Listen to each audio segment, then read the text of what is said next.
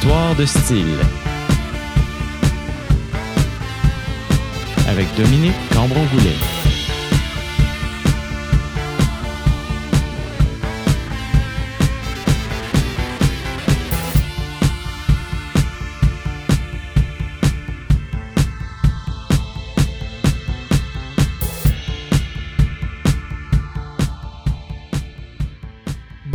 Chers auditeurs et bienvenue à Histoire de style. Aujourd'hui, on se plonge ensemble pour une heure dans le monde du jazz québécois.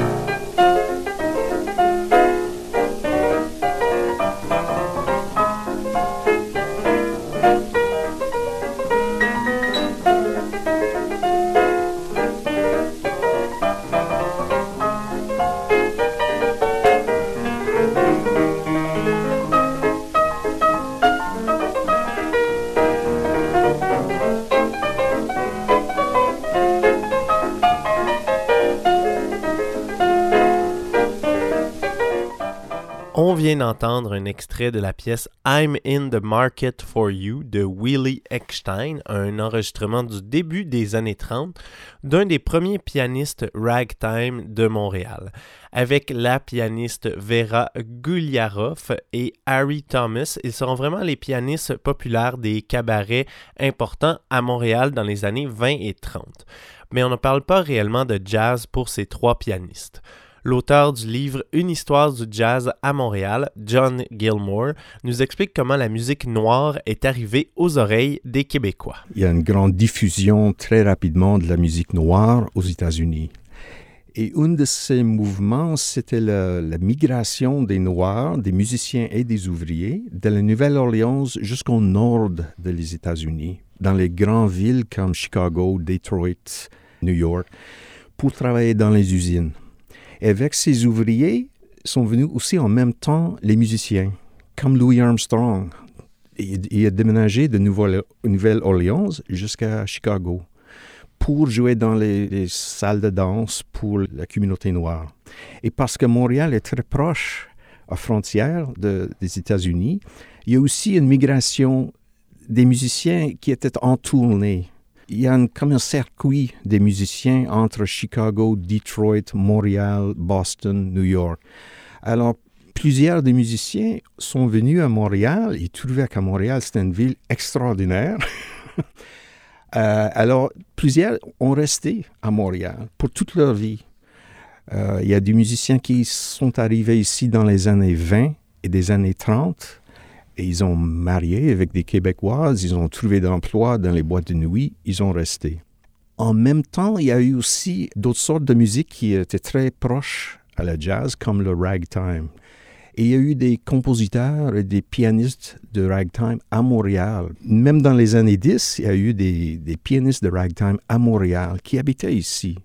C'était pas des noirs, c'était des blancs, des anglophones et des francophones. Alors, il y a beaucoup, beaucoup, beaucoup de musique qui bouge à Montréal dans ce temps-là. Et c'est avec ça, avec le début de, jazz ici. La grande partie des musiciens noirs étaient des Américains qui viennent ici. Mais il y a aussi des, des musiciens québécois, même dans les années 20. Il y a trois en particulier qui étaient très légendaires. Une s'appelle euh, Willie Girard. C'était un violoniste de jazz québécois. Aussi un pianiste, Robert Langlois et un saxophoniste, Adrien Paradis. Ces musiciens étaient tout de suite impliqués dans la communauté de jazz à Montréal. Pour eux autres, c'était plus un, défi parce qu'ils non seulement apprendre le, jazz, le style de jazz, mais aussi la communauté de jazz était anglophone en ce temps-là. Alors pour eux autres, c'était un double défi. mais aussi euh, évidemment des musiciens euh, noirs anglophones qui ont né ici, à Montréal parce qu'il faut se souvenir que la communauté anglophone noire de, Montréal a grandi très rapidement dans les années 20 et les années 30 à cause de l'industrie de la chemin de fer. Le chemin de fer a attiré beaucoup des immigrants, des travailleurs à Montréal. Les deux gares de chemin de fer étaient dans le quartier euh, Saint-Antoine. Alors, il y a toute une communauté noire qui a enlevé autour de cette industrie. Et il y a eu des, des petites boîtes de nuit, des clubs sociaux où on a écouté de musique. Comme vous vous en doutez sûrement, les enregistrements de cette époque sont assez rares. Un des groupes qui semble être les plus importants dans les années 30, ce sont les Canadian Ambassadors de Myron Sutton qui malheureusement n'ont laissé aucun enregistrement. John Gilmore nous en parle. Une des plus fameuses groupes des années 30, c'était des musiciens noirs canadiens qui viennent de l'Ontario. Le groupe s'appelle The Canadian Ambassadors. Et c'était le chef d'orchestre, c'est un homme de Niagara Falls qui s'appelle Myron Sutton. Et dans les années 30, il y a eu le premier groupe de jazz canadien noir partout au Canada. C'était formé en Ontario, mais les musiciens entendaient que Montréal, c'est vraiment le lieu le plus important pour la musique. Ils ont persuadé Myron Sutton de déménager à, à Montréal. Et pendant les années 30, c'était le premier orchestre de jazz à Montréal. On ne peut pas dire vraiment qu'il y a un style montréalais du jazz dans cette période. Euh, sûrement plus tard, avec le, dans les années 70-80, il y a eu un style peut-être, on peut dire, montréalais ou québécois. Dans cette période, non. Montréal n'est pas une ville qui a, qui a donné des innovations de musique au monde. On peut parler d'un style de jazz de Kansas City. On peut parler d'un style de jazz de la Nouvelle-Orléans. Un style de, de, blues Chicago. Mais il n'y avait pas un style de, de jazz montréalais. En même temps, Montréal a donné beaucoup, beaucoup de très bons musiciens au monde, comme par exemple Oscar Peterson, qui est né à Montréal, euh, Maynard Ferguson, le trompettiste, qui était né à Montréal, Paul Blay, qui est né à Montréal. Et je pense la raison pourquoi la ville a donné beaucoup de bons musiciens, c'était parce qu'il y a une communauté de jazz ici qui était très forte et très stable. Cette communauté attire les musiciens de partout en Amérique du Nord. Sais, des Canadiens de l'ouest du Canada sont venus ici, des Américains de partout, même des, musiciens de l'Europe ont venu ici pour travailler parce que la ville était vraiment spéciale. Il y a une bonne communauté parce qu'il y a eu beaucoup, beaucoup de travail pour les musiciens dans les boîtes de nuit et les salles de danse qui n'existaient pas ailleurs au Canada. Une raison pour laquelle il y a eu beaucoup de travail à Montréal, c'est à cause de la prohibition qui s'est vue presque partout en Amérique du Nord, sauf au Québec. L'alcool coule donc à flot ici et le crime organisé est pas mal aux commandes de la vie nocturne montréalaise. C'est pourquoi Montréal est devenu une grande ville de jazz. Dans les années 20, il y a eu la prohibition sur l'alcool complètement aux États-Unis et dans le reste du Canada. C'était seulement Québec, on peut boire de l'alcool légalement. Alors, la mafia des États-Unis voulait s'installer à Montréal pour contrôler la contrebande de l'alcool de Montréal jusqu'aux États-Unis. Et avec la mafia vient la corruption. Alors, le, la mafia ont donné beaucoup, beaucoup d'argent au tout niveau de la, de la gouvernement, le gouvernement provincial, municipal, tous les avocats, les journalistes, les juges, les polices, tout le monde était corrompu par cette cette avalanche de, l'argent. Alors, la mafia ont, gagné beaucoup d'argent. Ils ont, devraient avoir une façon de blanchi, blanchiser l'argent. Ils ont ouvert beaucoup, beaucoup de boîtes de nuit. Dans les boîtes de nuit, à ce temps-là, il n'y avait pas eu de musique enregistrée. Chaque boîte de nuit à Montréal devrait avoir des musiciens live tous les soirs. Et avec la corruption, il n'y a pas eu des règles pour la fermeture des boîtes de nuit souvent les boîtes de nuit étaient ouvertes 24 heures par jour. Il y a du spectacle de musique à toutes les nuits, toute la journée. Alors, ça crée beaucoup, beaucoup de travail pour les musiciens. C'est pas nécessairement le travail jouer juste le jazz, mais le jazz dans cette période, avant les années 40-50, le jazz était vraiment une musique populaire. C'était le même style de musique pour danser. Alors, les musiciens de jazz peuvent jouer dans les boîtes de nuit. C'était très facile. C'était le même vocabulaire musical. À la fin des années 30 et dans les années 40, la mode est au swing ici comme aux États-Unis et les big bands marchent très bien. À Montréal, celui de Johnny Holmes se fait particulièrement remarquer, surtout parce qu'il a recruté un certain Oscar Peterson. Johnny Holmes était un, vrai homme d'affaires, aussi qui est un très bon musicien. Alors, c'est lui qui euh, prend charge d'un groupe de musiciens montréalais pour jouer dans les salles de danse. Puis il a engagé euh, Oscar Peterson, qui était très très jeune à ce temps-là, un adolescent, pour jouer dans son orchestre. Il jouait non seulement dans les pavillons, mais aussi dans la salle Victoria, dans le Westmount, qui est sur Sherbrooke. C'est toujours là, sur Sherbrooke, à côté de la bibliothèque Westmount. Il y a une, salle qui s'appelle Victoria Hall. Et son succès, ben, il est très, très. Les musiciens travaillent fort. C'est une musique populaire. Il joue fort, il joue, il swing beaucoup. Et en plus, il y a eu Oscar Peterson, qui est tout de suite devenu comme un vedette de Montréal. Les gens voyaient comment il joue fort la musique, il swing bien, il improvise euh, très facilement. Alors, il y a comme un, fan club pour les, jeunes musiciens euh, qui suivent Oscar Peterson.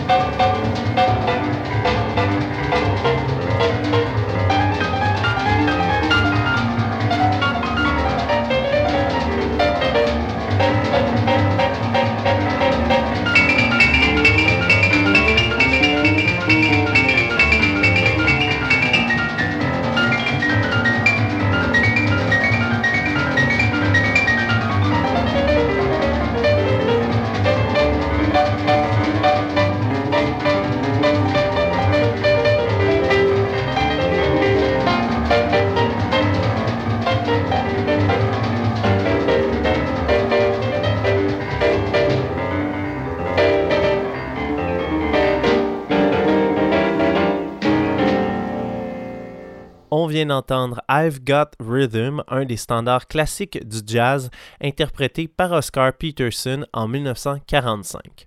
Le contrebassiste Michel Donato explique qu'il s'agit d'une de ses premières influences et que ça a été un honneur de pouvoir jouer avec lui par la suite dans les années 70. D'après moi, c'est lui qui swing le plus. C'est le swing incarné. Donc évidemment, euh, ça me plaisait beaucoup, puis j'aimais J'étais époustouflé par sa virtuosité. c'est drôle parce qu'à l'audition, j'étais allé chez eux. Puis, la première chose qu'il m'a demandé, il m'appelait Mitch. Il dit Mitch, joue-moi du piano. J'avais ma contrebasse, là, c'est sûr. Mais il dit joue-moi du piano. Puis il y avait un piano chez lui, à J'avais l'impression qu'il faisait 50 pieds de long. Une espèce de Bechstein incroyable. Là. Fait que j'ai joué un blues à M. Peterson au piano. C'était ça mon audition. Puis après, on a joué ensemble avec l'instrument, avec mon instrument. Et ça faisait drôle de jouer du piano pour Oscar. Ben, lui, c'est, mon, c'est planétaire. Hein?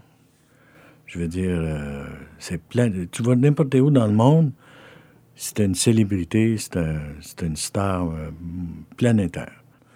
Il a influencé la plupart des grands pianistes aussi, que ce soit Bill Evans ou. euh, c'est un grand, grand pianiste, évidemment. Ça part de Art Tatum, puis Art Tatum, ben, c'est un phénomène incroyable. On n'est jamais euh, prophète dans notre pays.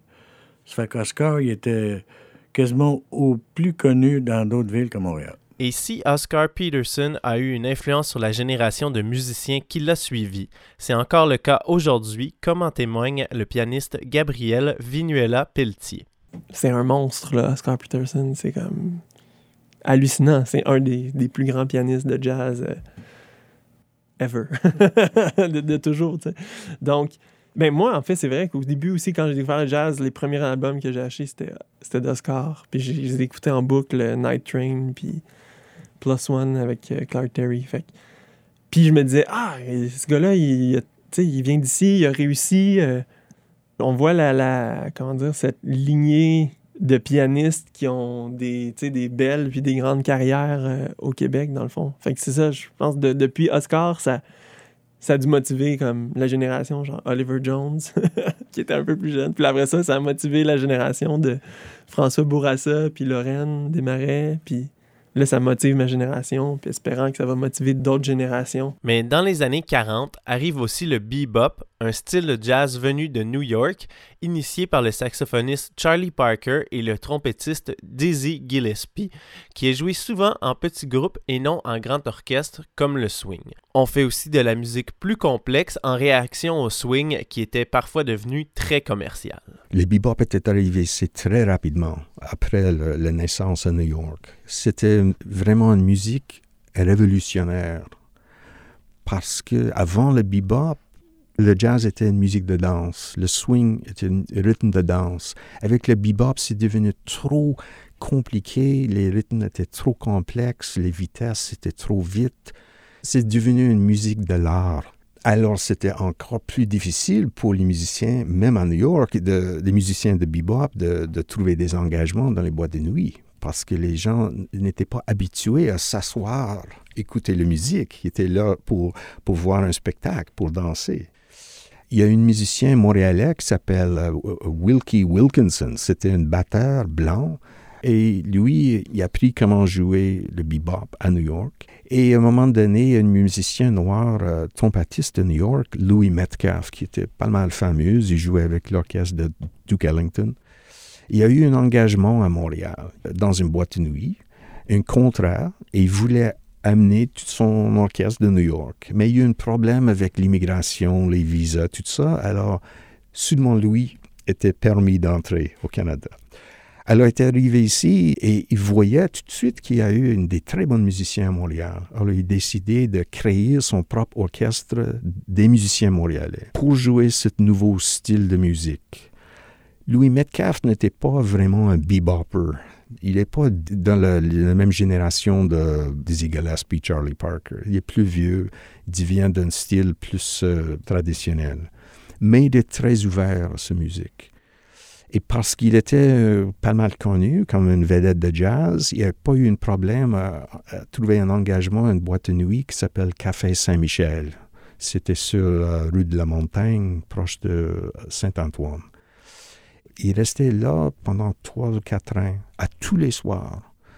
Et euh, c'était un orchestre qui est devenu très, très fameux à Montréal parce que c'était vraiment le premier orchestre qui jouait, qui introduit la musique de bebop à Montréal.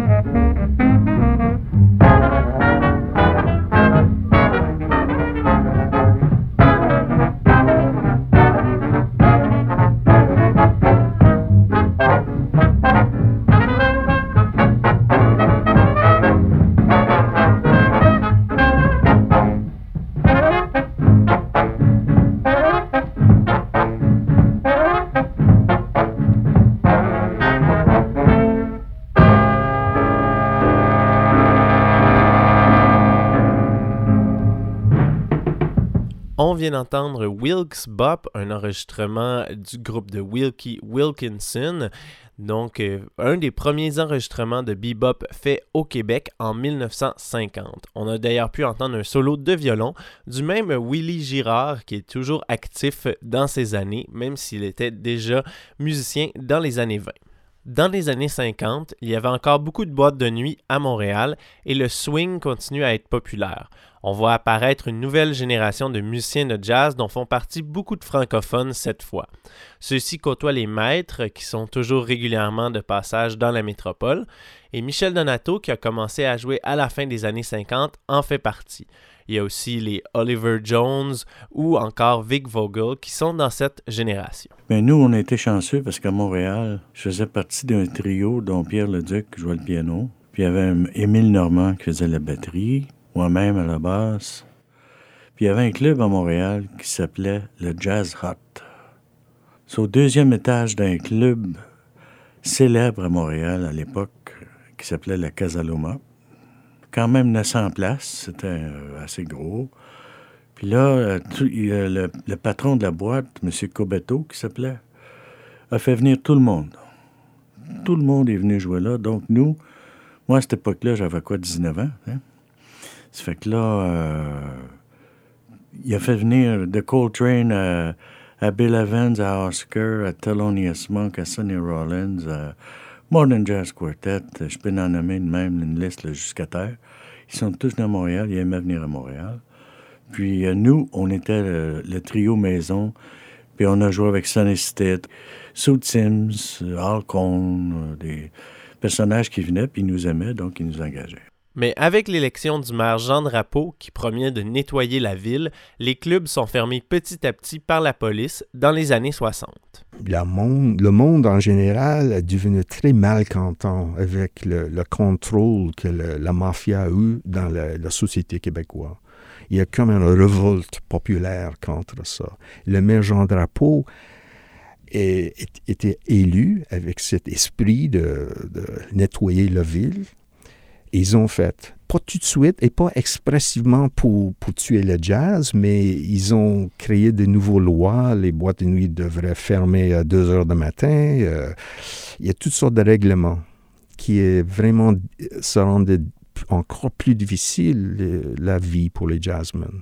Et avec l'arrivée de Expo 67, c'était comme euh, le fin, parce que Drapeau a vraiment nettoyé la ville.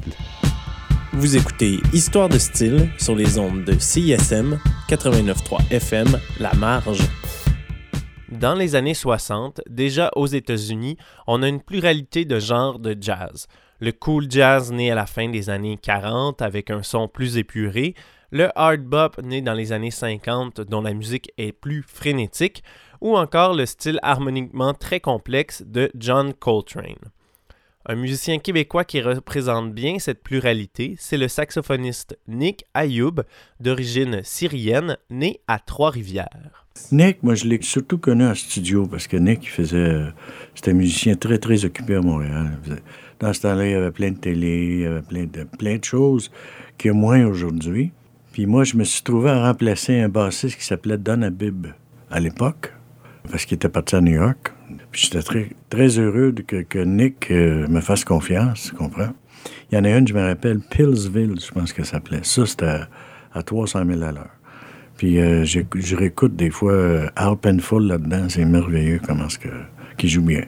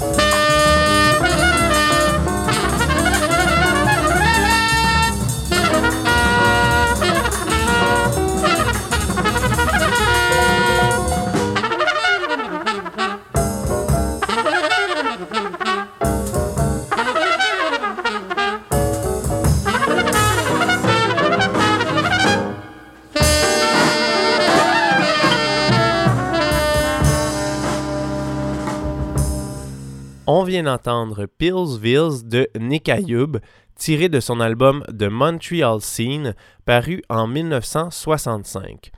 Un autre des mouvements forts du jazz des années 60, c'est le free jazz. Cette version très libre du jazz, mise de l'avant tout d'abord par le saxophoniste américain Ornette Coleman, est très populaire au Québec. Un des groupes importants est le Quatuor de jazz libre du Québec. On va d'ailleurs entendre la pièce Stalisme d'eau décaphonique, tirée d'un album homonyme sorti en 1968.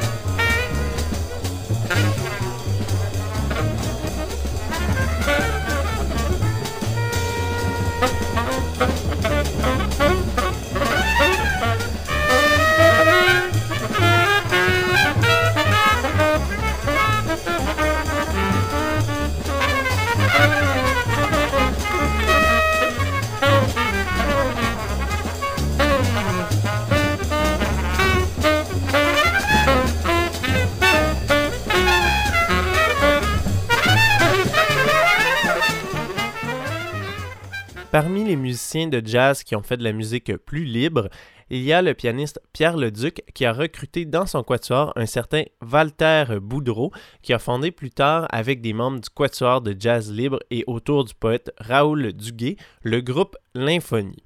Pierre Leduc a été le professeur de Gabriel Vinuela Pelletier qui nous explique que son approche d'enseignement aussi est assez libre. Ben, Pierre, il m'a définitivement beaucoup influencé, Pierre Leduc. Il y a vraiment une connaissance du langage du jazz euh, de, de, base, là, de, tout le bebop, tout le langage. Il il a eu aussi vécu comme l'effervescence du jazz à Montréal, euh, Pierre Leduc, là, dans les années euh, 60. Je pense que la scène était vraiment vibrante. Il y avait beaucoup de clubs.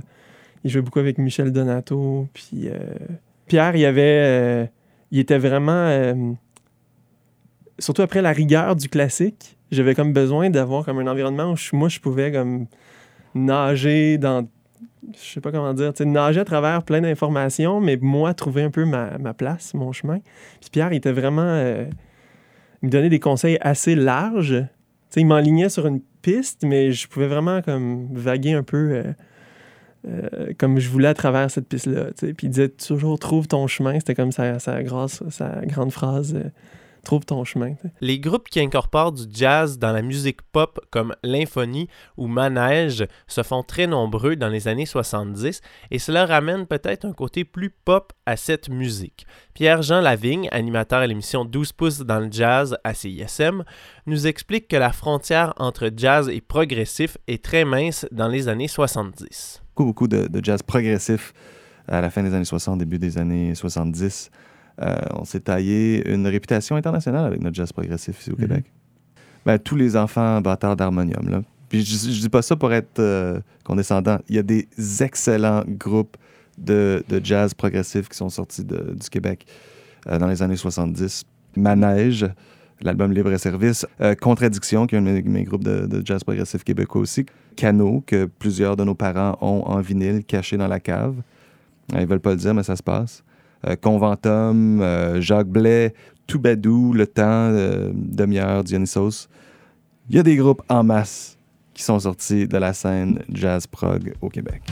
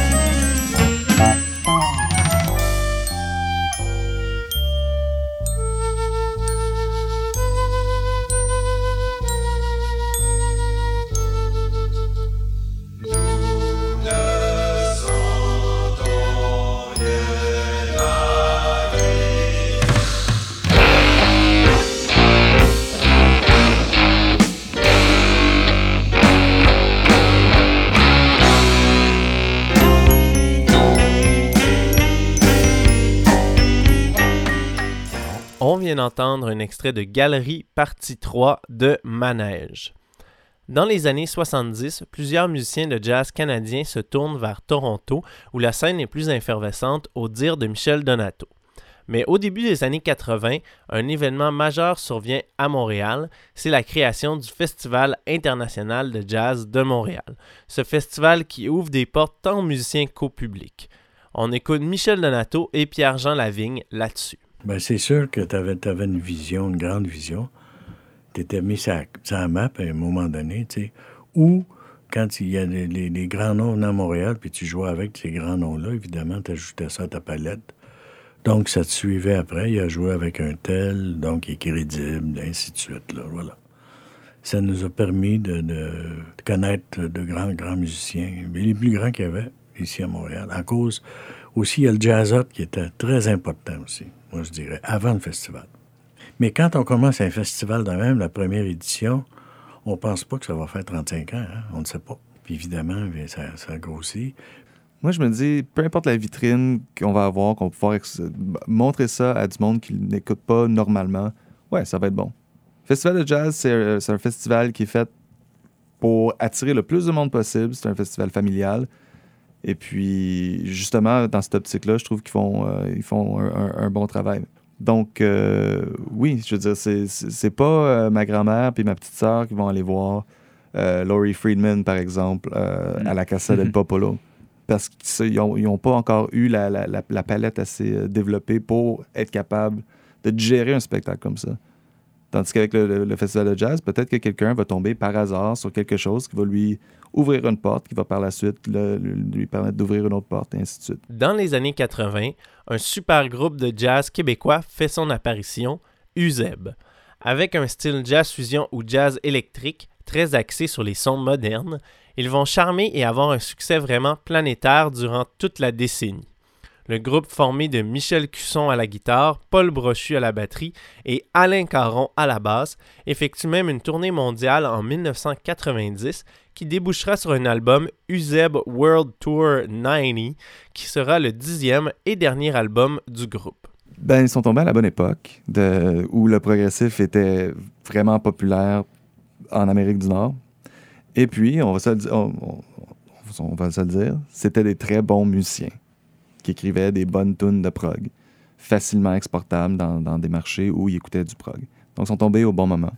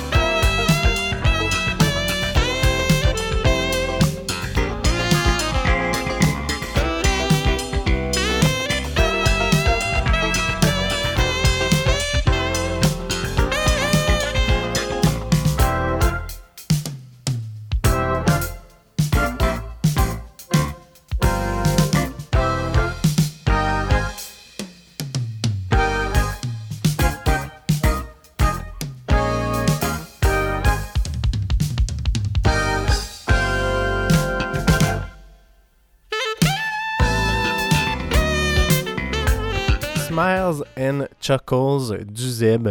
C'est sorti sur leur album Fast Emotion en 1982. Une autre tendance naît dans le jazz québécois dans les années 80 autour de l'étiquette ambiance magnétique. Une nouvelle génération de musiciens québécois s'approprie le langage du jazz pour explorer un peu plus. C'est le cas, entre autres, du saxophoniste Jean de Rome, qui est d'ailleurs toujours à l'avant-garde du jazz au Québec, même aujourd'hui. Pour John Gilmore, cette expérimentation près de la musique contemporaine par moment est issue des groupes free jazz et jazz progressif des années 60 et 70. Ensuite, on va entendre l'animateur à 12 pouces dans le jazz à CISM, François Sanson Dunlop, nous parler de Jean de Rome. Il y a eu cette expérimentation au fin des années 60, au début des années 70. Et depuis cette période-là, on voyait que vraiment, il y a, parmi les musiciens québécois francophones, cette expérimentation continue jusqu'à jusqu'à maintenant. Dans les années 70, il y a des, des organisations, euh, ensemble de musique improvisée de Montréal, qui étaient auteurs de, l'étiquette Ambiance magnétique. Euh, Jean Desrômes, Joanne Etu, tout ce groupe de musiciens qui faisaient plus de musique expérimentale, improvisée, collective. Et on, voit maintenant le festival de Victoriaville, le festival de musique actuelle. Évidemment, cette année, c'est l'année Jean de Rome. On en a entendu parler un peu, 60e. Donc, c'est sûr que Jean de Rome va beaucoup plus loin que le simple jazz. Si on veut du jazz-jazz, c'est sûr que quand il travaille son projet, le trio de Rome Guilbeault Tanguay, je pense que c'est probablement la, je que la meilleure formation de jazz au Québec qui peuvent faire de jouer de tout. Mm-hmm.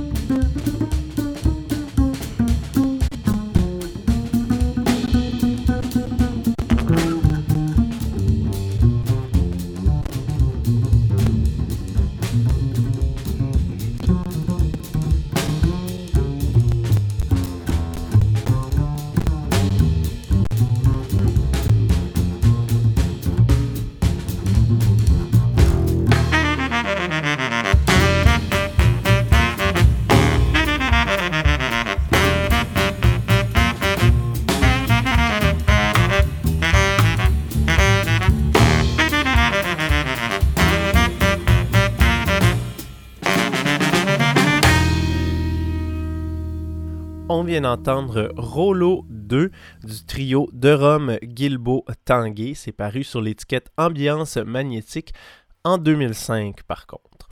Ce groupe de musiciens est très près du Off Festival de Jazz, un festival centré sur la production québécoise fondé en 1999. Gabriel Vinuela Pelletier en est l'actuel vice-président. À ses débuts, les revendications étaient vraiment liées au Festival international de jazz de Montréal parce qu'il n'y avait peut-être pas assez de hum, place à la scène locale dans la vaste programmation du Festival international de jazz. Les, musiciens locaux qui revendiquaient leur place sur la scène. Donc, euh, on va créer notre propre festival en même temps ou juste la semaine avant. Et puis ça a été comme ça en- pendant quelques années. Je pense que maintenant, le Festival international de jazz euh, fait beaucoup plus sa part pour laisser la place à des jeunes bands qui font de la musique originale, puis qui, le festival leur fait faire un show extérieur. Puis aussi, il y a une série intérieure euh, à l'Astral, de, jazz d'ici. Donc, je pense que ça, ça s'est développé. Donc, le festival de Love Jazz, maintenant, mais sa mission est, la même. C'est pas comme une revendication contre le Festival international de jazz. C'est une revendication de promouvoir la scène jazz locale, dans le fond. La même chose, euh, il y a Jazz en rafale qui a lieu au printemps. Love Jazz qui a lieu à l'automne. Je pense le plus de d'événements qui va mettre en avant cette musique-là, le mieux qu'on est finalement. Love Jazz, sa pertinence est extrêmement importante justement pour montrer la diversité de musique jazz innovante. C'est très difficile de donner une définition du jazz des années 2000 sur la planète, tellement il prend des formes différentes. L'attrait de la musique du monde dans les années 90 a laissé beaucoup de traces, il y a l'apparition de combinaisons électro-jazz comme le new jazz. On définit surtout le jazz à cause de l'improvisation dans la musique. Au Québec, on reste très attaché à la musique instrumentale, plus près du jazz standard, mais avec toujours un goût de l'exploration. On va écouter un extrait de la pièce 30 octobre 85 du François Bourassa Trio, qui représente assez bien le son des années 2000.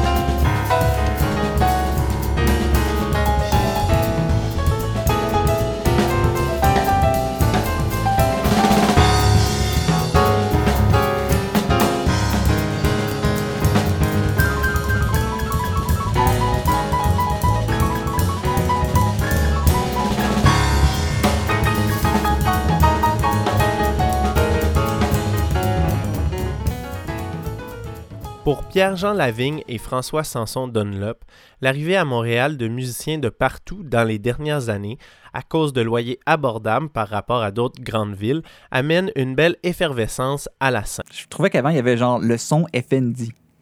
qui est une, un- une étiquette de disque montréalaise. Puis je trouve que ce genre de son-là, qui était genre un héritage de certains musiciens de la fin des années 80, début 90, est en train de s'estomper. Il n'y a plus genre ce genre de son canné-là, trop carré, trop parfait. Justement, il y a- moins de formatage, puis je pense que ça fait du bien. Puis là, je prends un exemple, cette maison-là, que j'avais un peu de difficulté. Je trouve, je, retrouve plus vraiment ce son-là. Et j'ai beaucoup plus de plaisir à écouter ce qui sort. Puis je pense que, vu que c'est un des, joueurs majeurs euh, au Québec, si eux, ils commencent à faire ça, ça, ça fait, ça fait une- Je trouve que c'est comme une bouffée d'air frais un peu partout. On dirait que c'est plus frais maintenant. Comme tu disais Mhm. tantôt, il y a eu une exode de musiciens de vers Montréal. Et puis toute cette participation-là fait que le son aujourd'hui est très frais. Euh, on a l'impression qu'on est, il y a quelque chose qui se passe là. Dans ce- cette petite niche musicale-là, il y a quelque chose qui se passe. Pour Gabriel Vinuela Pelletier, ce qui crée l'effervescence actuelle, c'est aussi la formation de groupes comme celui dont il fait partie, Park X Trio, qui amène des compositions originales et ont un son de Je groupe. pense que quand j'étudiais, quand j'allais voir les shows dans les clubs, c'était beaucoup du monde qui euh, faisait des standards. Évidemment, il était super créatif avec ça, mais il y avait. Je pense qu'il y a eu une explosion là, de. Aussi, il y a beaucoup de monde qui sont dans les universités, qui sortent des universités, qui partent leur groupe. Donc, euh, puis beaucoup de jeunes musiciens vraiment motivés et talentueux. Donc, je pense que peut-être depuis les, les cinq dernières années, il y a beaucoup de jeunes groupes qui c'est des vrais groupes. C'est pas juste euh, un tel quintet, ils se voient une fois de temps en temps, ils font une gig, tout le monde a leur partition, puis a les yeux dans la feuille. Là, je pense qu'il y a beaucoup de vrais groupes qui jamment ensemble, depuis l'université, qui développent un langage, qui écrit de la musique originale, puis euh, qui développent un vrai son de groupe. Tu vas les voir, ils n'ont pas de partition, tout le monde joue la musique par cœur, de la musique intéressante, euh, vraiment, euh, nouvelle, puis qui ça crée beaucoup d'identités différentes sur la scène. C'est déjà tout pour Histoire de style aujourd'hui. J'espère que vous avez apprécié cette édition sur le jazz. C'était Dominique Cambron-Goulet au micro et on se laisse sur How She Makes Me Feel de Park X Trio, une pièce sortie sur un album électrique intitulé Park X Trio 3 en 2012.